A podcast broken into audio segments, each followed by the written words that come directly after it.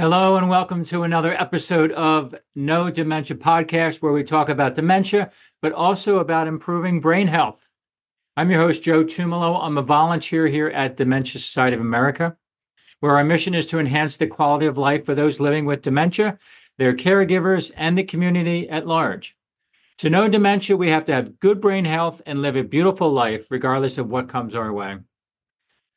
So I interview experts in the dementia area. I'm not an expert. I am, maybe like lots of you, a typical consumer who is hungry for knowledge and information about understanding dementia, how to deal with the challenges that caregivers deal with. So my approach when interviewing these experts is to be insatiably curious and to help you navigate. This week, I'm excited to have with us Doctor Natali Edmonds. She's a board-certified geropsychologist, and she has an amazing website called CareBlazers, C A R E B L A Z E R S dot com.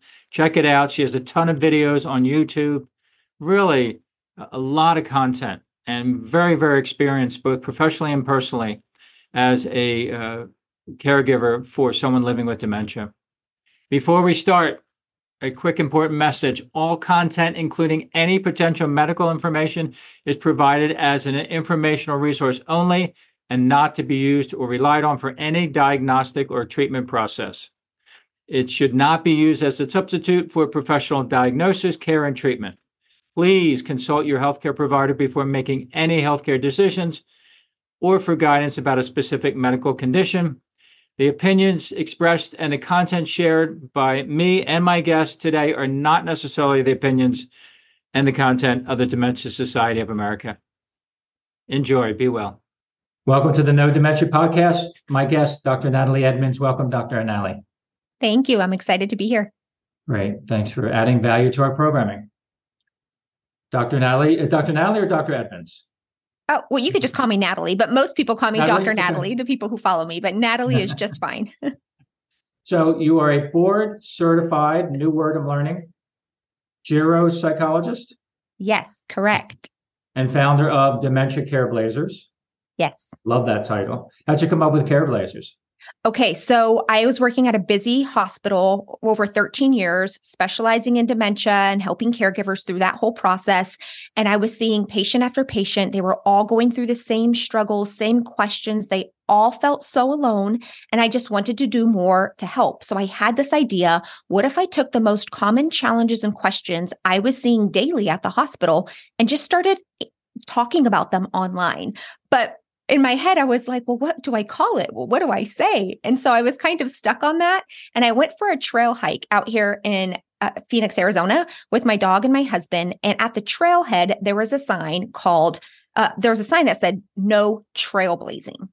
And it, a light bulb went out and I thought, we absolutely need to trailblaze when it comes to caregiving. So much about caregiving is about Uh, burnout and stress and frustration. And the, the statistics on average caregiving are really alarming when you look at them. And I thought, I want to blaze a new path for the way we think about dementia caregiving. So then it just became CareBlazer instead of Trailblazer.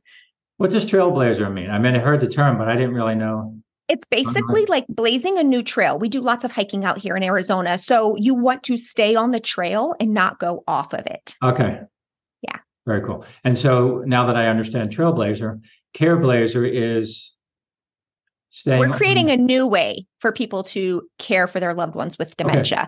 We believe that it's absolutely possible to live a fulfilling life, to absolutely pursue your goals, to have great relationships with your person with dementia. It doesn't have to be filled with frustration and anger and upset and overwhelm. There are tools and resources that can help. And so that's the message we try to relay and what we work on with the people who work with us.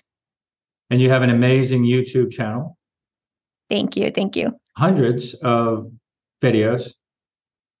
Yeah, I don't know the exact number now, but it's probably at least several hundred free videos anybody can go watch. And that's how that idea happened, just turning on my camera and answering common questions that I was seeing in the hospital. And I watched several of them, of course. And one I watched the other day was about your personal journey with dementia, not just professionally, but personally. Yes.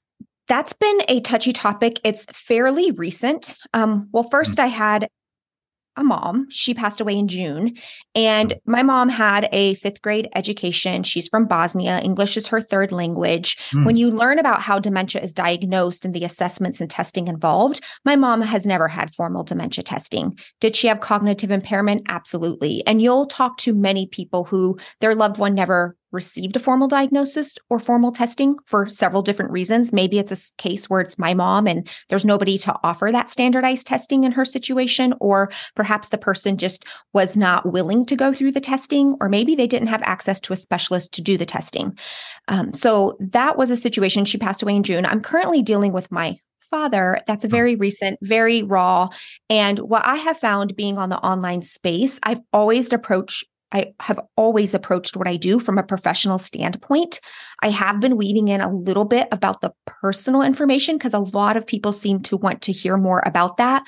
But I have found it's actually quite hard to share something so raw. And so I'm a little bit sensitive and selective in, in what I share. But yes, my dad is currently living in a group home. He's got some cognitive impairment, lots of health issues, heart issues, liver issues. It's been a big journey and adjustment. Oh, I'm sorry to hear that. Yeah, thank you. So um, you were so kind to fill out a form to help with our dialogue, and, and lots of great ideas here, lots of points. One of the points says, no secret or tip or trick to dealing with dementia and loved ones. Uh, thinking there is one that will make it easy makes things harder. What does that mean? Thinking, yeah. Yes. So a lot of times, and I totally get it, caregiving can be completely overwhelming and stressful, and we're all looking for some quick tip or some quick trick trick or some generic approach. Like, what can I say or do with my loved one? And we have to realize that people with dementia are individual people. It's not a one size fits all approach. What one caregiver does to help get their loved one to bathe or shower might be different, and most likely will be different than what another caregiver does to get their loved one to bathe or shower. And what works for you today might not work for you tomorrow. And so whenever we're looking for some sort of easy tip or trick, there's nothing wrong with that, but we have to understand that's not the answer to uh, be able to solve every challenging caregiving situation.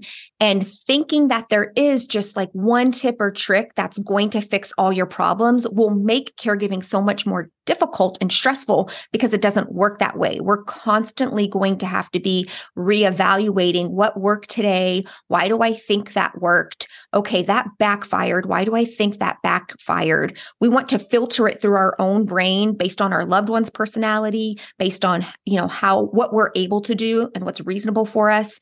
And so I think we get a little bit caught up in always trying to find the easy route that caregiving ends up becoming harder in the long run, versus realizing caregiving will have challenges, but there's absolutely so- solutions to working through those challenges. It just might not be that very first thing you try, that the solution might need to change frequently. So just keeping that mindset is really important.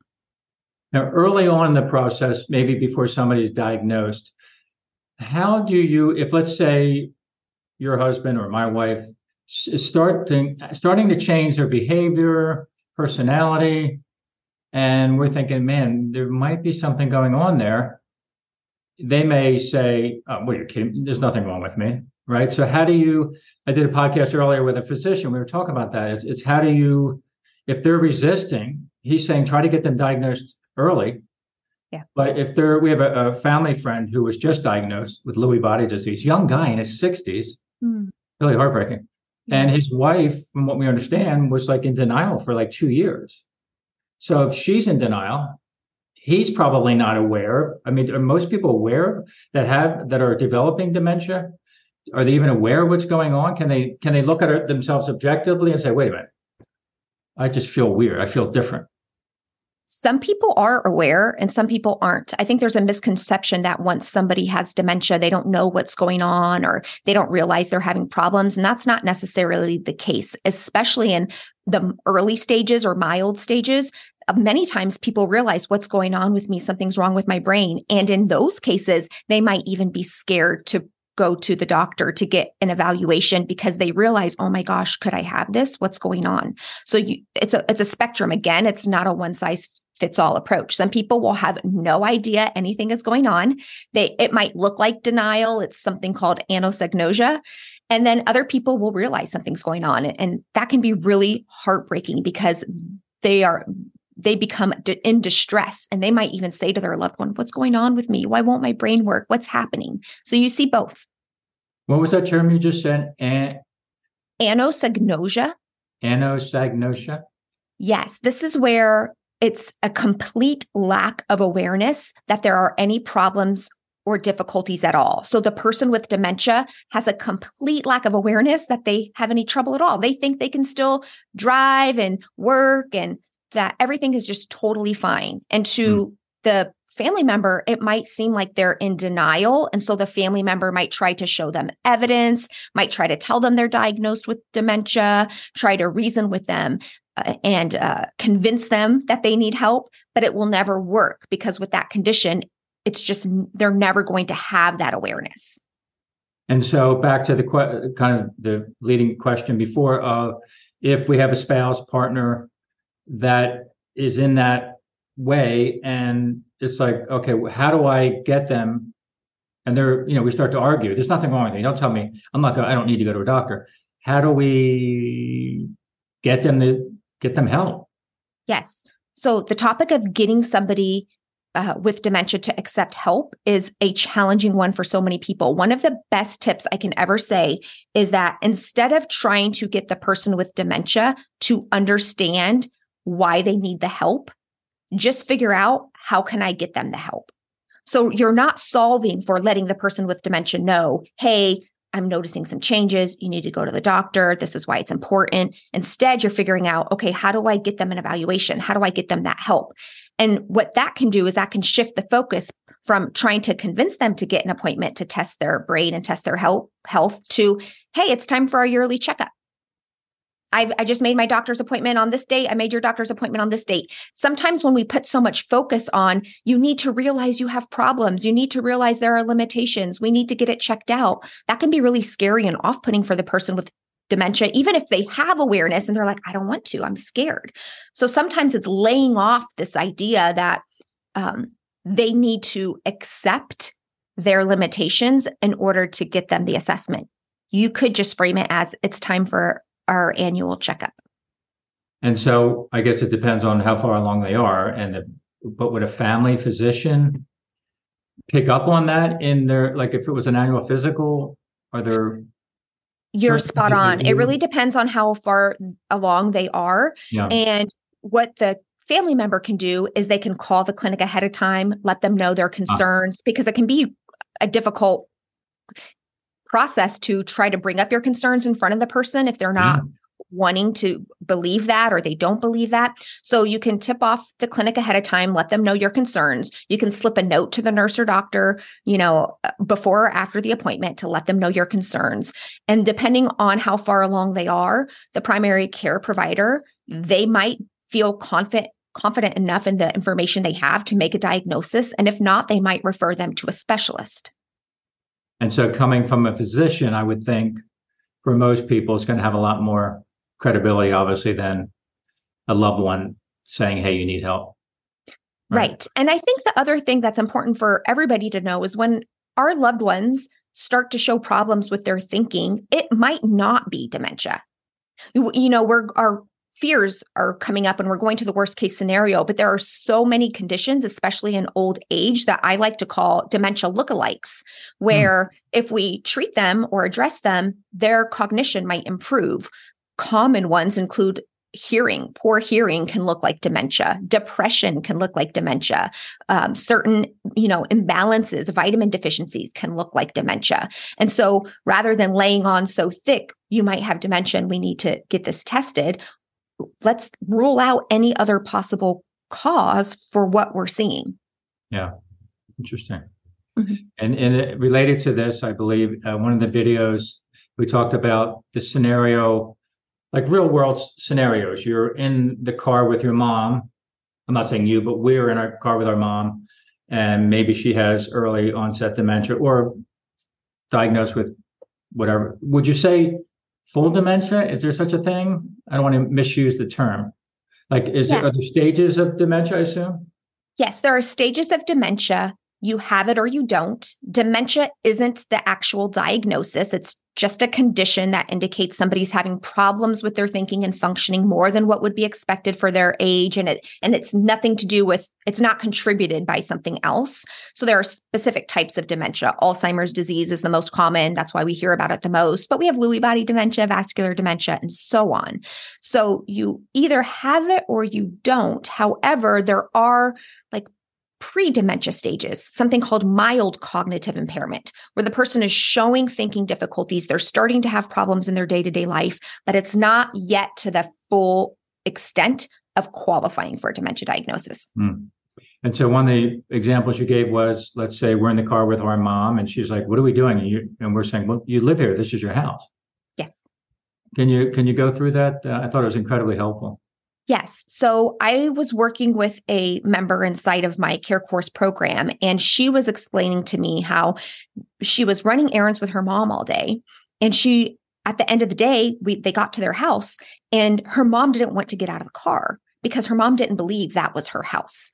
Now, for most of us, we're going to jump back into the way that we normally communicate with people, which would be like, oh, no, that's your house. We're here. But for the person with dementia who didn't believe that and didn't understand it, continuing to try to convince her mom that that was her house wouldn't get her mom out of the car. Her mom was staying in the car. That's not my house. The caregiver tried to show, you know, the registration in the car. Look, that's the that's the address, and that's the address we have to go. But what I worked with her on is rather than, try, and this is for anybody, anybody can apply this approach. It's really important. Rather than trying to get the person with dementia to understand what you understand, in this case, that is her house, you want to try to get the person with dementia to do what it is you want them to do. In this case, get her out of the car and into the house. So you have to focus instead on, what do I want to accomplish? In this case, getting her in the house. How do I accomplish that? So when, for example, with this specific scenario, that they just ran errands all day and her mom willingly went on all of these errands. So rather than trying to convince her that's her house, this happens to be another errand for the day because she had no problems getting out of the car for an errand. So the ultimate goal is achieved. Her mom goes into the house, but she didn't have to believe it was her house to get in there. And then, not to overthink it, but what if she's in there and, and said, this is not my house? Yep, this is just an errand. I've got to do a couple of things here. We're on our, we're finishing up an errand. I've got to cook dinner for these people. I have to do, you know, whatever it is that would make sense for her to do on this errand. Hmm. But one of the things I like to share with my Care Course members is when we start to, a person with dementia is going to have a really hard time showing distress if they are doing something they are pleasantly engaged in. Basically, if the person with dementia is pleasantly engaged in an activity that has their interest, that they seem to enjoy, it's going to be hard for them to be in distress about this isn't my house. So we don't just bring the person into the house and then assume we're done with this problem. We're done with the situation. It's now about, okay, what can I do to help bring comfort to this person? What can I do mm. to get them engaged in something? Perhaps the last errand is cooking a meal. And she gets her mom involved in setting the table or, you know, tearing up the lettuce. And then all of a sudden, we're on to something else. And her mom is feeling more comfortable in the location. And that start, starts to kind of drift away and go away. What we're not doing is saying, see, this is our house and this is why we need to be here. We're, we're kind of letting that go away. It's called, it's an art of redirection. We talk about a lot about redirection in dementia. When somebody is focused on something and we want them to not focus on something, we want to redirect them to something else. But before you redirect them, you have to actually like hear them out, hear what they're saying, calm them, soothe them. We don't we don't want them to say, this isn't my house, I have to go. And then we say, oh, look over here, there's birds outside. We want to talk, oh, this isn't your house. Oh, where do you want to go? Oh, that sounds like a lovely place. Tell me about it. Oh mm. my gosh, you know, I think I've been to a place like that before. I have a picture of it. Look at it here. And then all of a sudden you guys are going through a photo album. It's like a, it's, it's the art of redirection. You're not just totally ignoring them and switching subjects. Wow. My uncle has dementia, and one of the visits he was saying, hey, Joe, I'm going to start my business again. I'm going to open up the business. And from what I learned, tell me if this is not the right way. I said, oh, yeah, tell me about that. So this is something where, I mean, it's not, there's no harm. He's in, in assisted living. I mean, in that, if they're in a safe environment and they're not talking about anything negative or bad, can we just go with it? Just say, yeah. Tell me more about that. That's a beautiful response. I think it's lovely. Sometimes the person with dementia will say they're doing things or something happened and it didn't really happen. Mm-hmm. And in those cases, just have the conversation with them, join their world. That's a really great approach whenever you can. We don't have to correct them when they say or do things wrong, so long as their safety is okay and nobody else's safety is risk. is at risk, that's going to be the best approach, because the more we correct somebody with dementia, the more strain it puts on your relationship with them, which is ultimately going to make it more difficult for them to want to accept any of your help in the future. And we know that as the disease progresses, they're going to need more and more of your help. So you're really trying to maintain a good relationship with that person as much as possible. And one of the easiest ways is just don't correct them on things like that. Have a lovely conversation. I think the way you responded to your uncle was beautiful. Now, I, I assume it depends. Everybody's different.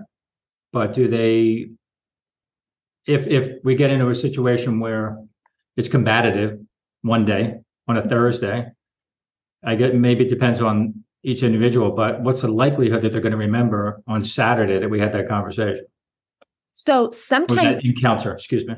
Yeah. So sometimes people think, well, my loved one's memory is so bad, what does it matter?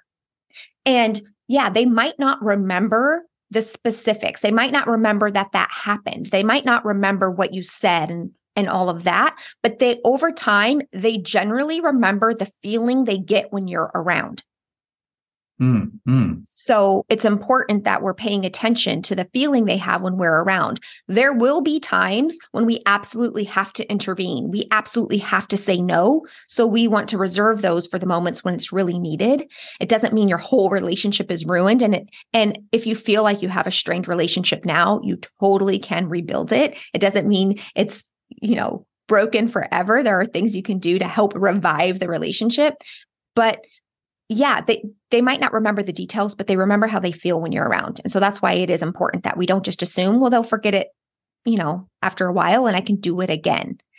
It works to our advantage in some cases. They forget things, and that's great, and we can move on. And we're going to, you know, have situations that pop up where the outcome is not what we want. And that's okay, but we want to avoid that as much as possible. What's the Maya Angelou quote? People will often forget what you say, but they'll never forget how they felt as a result. Exactly. Right. And there's a, a an old like study so, so long ago from some French scientist. I'm forgetting the year. It might be like nineteen seventeen. And this um, doctor was working with a, uh, a patient with really serious amnesia, wouldn't remember the doctor at all. Five minutes later, he'd come and introduce himself. She had no idea. He'd reach out his hand, shake her hand, and it was like she was meeting him for the first time. Then he decided one day, it's called a pinprick experiment. People can Google it if they want. He put a like a thumbtack in his hand, and he went to reach her hand. And of course, it poked her. And so she pulled her hand back right away. Well, this woman with s- severe amnesia who couldn't remember him from five minutes later, the next time he came to meet her and he held out his hand to shake her hand, she would not shake his hand, even though she had no recollection of this doctor and what happened. That's amazing. Mm-hmm.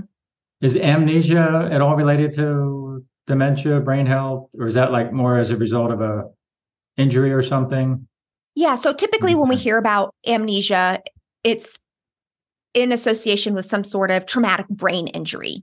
And amnesia can certainly happen in dementia, but with dementia, it's we're talking about something where um, things are going to get worse. With a head injury, like a traumatic brain injury where amnesia happens, there is a possibility that things will get better. Hmm. And how long has dementia been around, or has it, is it, Has it was there a certain time period where it really started to become prevalent based on society evolving? Yes. So the first time, I'm actually trying to look up his name. He's um, I believe a German, yeah, German psychiatrist.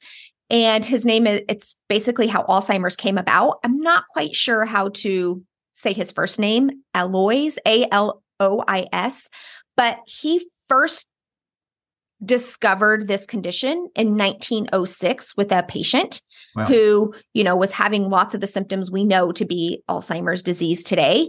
And so nineteen oh six is basically the first documented time when people started realizing this is something, this is a condition, and this is what we're putting the name on. And he didn't name it, by the way. One of his colleagues or mentees actually named it after him. But nineteen oh six is the first date we have. Uh, assuming that the occurrences have just kept increasing and increasing, increasing over time. And again, is that because of the way we live our lives, whether it's diet of- or lifestyle or...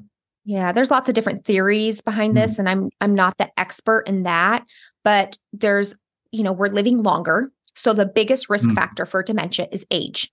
Okay. So the, the longer we live, the more cases of people with dementia we will have. So that's the biggest risk factor. There's yeah. also ideas about, you know, the toxins in the environment, how we live our lives. We're more sedentary than ever, you know, not really moving around. And we know exercise and physical health is really important to reduce dementia. So that's a that's another big one.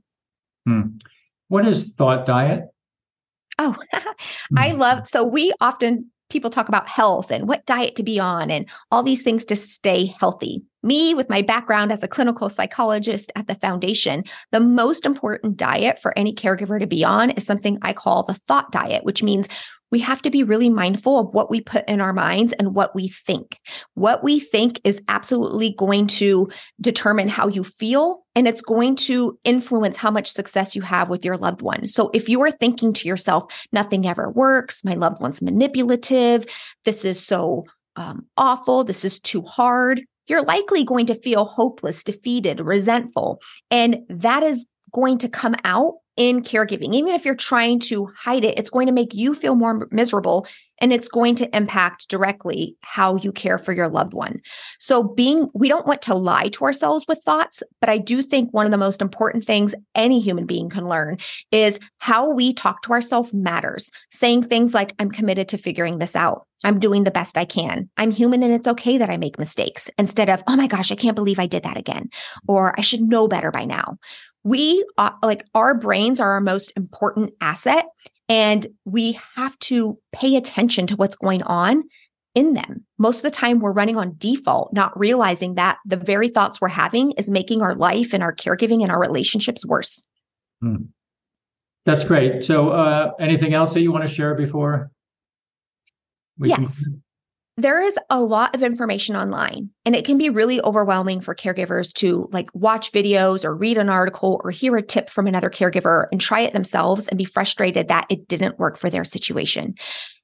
It's really important, again, to realize it's not a one-size-fits-all approach. And if you hear nuggets inside of a tip or inside of an approach, to take the time to think, how might I apply this to my situation?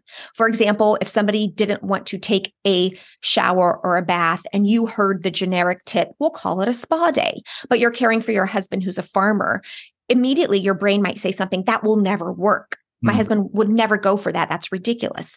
But I want to encourage everybody to pause and think, well, how might I, how might I use this approach in my situation? So that could be, okay, so a spa day was enticing to their loved one. What might be enticing to my loved one?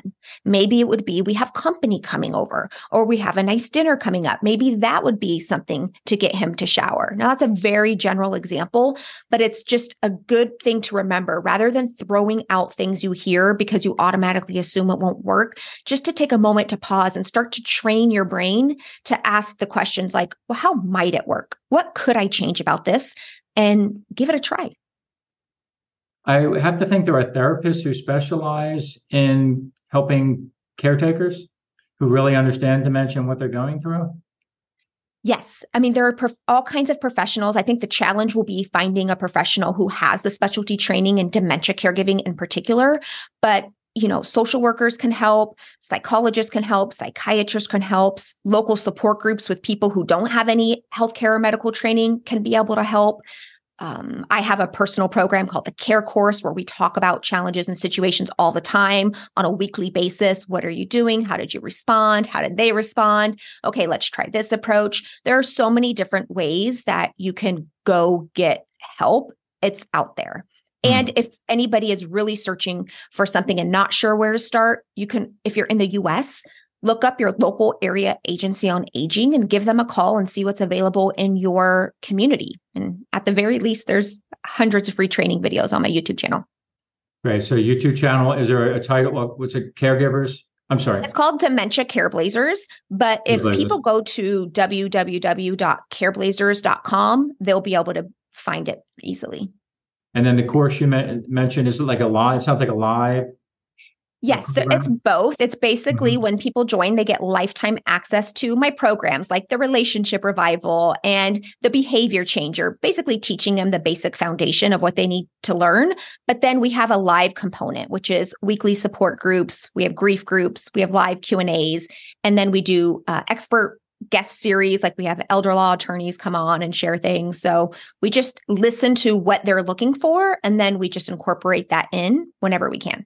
That's amazing. Is that your full-time gig, so to speak? Yeah, that's what I do full-time. Yeah, that's great. And is that on the website, access to that and information on that on the, your... You can't just website? join automatically, but there is information. If you watch some of the videos, the, it'll walk you through how you can apply and, and work with us. Great. Yeah. Natali, Doctor Natali Edmonds, thank you very much for uh, the great work you're doing and, uh, again, for adding value to our programming. Oh, thank you so much, Joseph. Thank you for having me. Be well. Thank you. Well, thank you for listening. I hope it was helpful. This is a monthly podcast, so check back, please. Every month, we'll be bringing you new ideas and information to help you uh, with better health and navigate uh, dementia care. Do you have your umbrella guide yet? This is an awesome, easy-to-read document, sixteen page, filled with facts of understanding dementia, care planning, how doctors can help, and ways to keep your brain as healthy as possible. You can get a free copy by going to one eight hundred dementia dot org or by calling one eight hundred dementia. We're a national nonprofit. We're here to help you. And uh, please let us know how we can do that. All the best.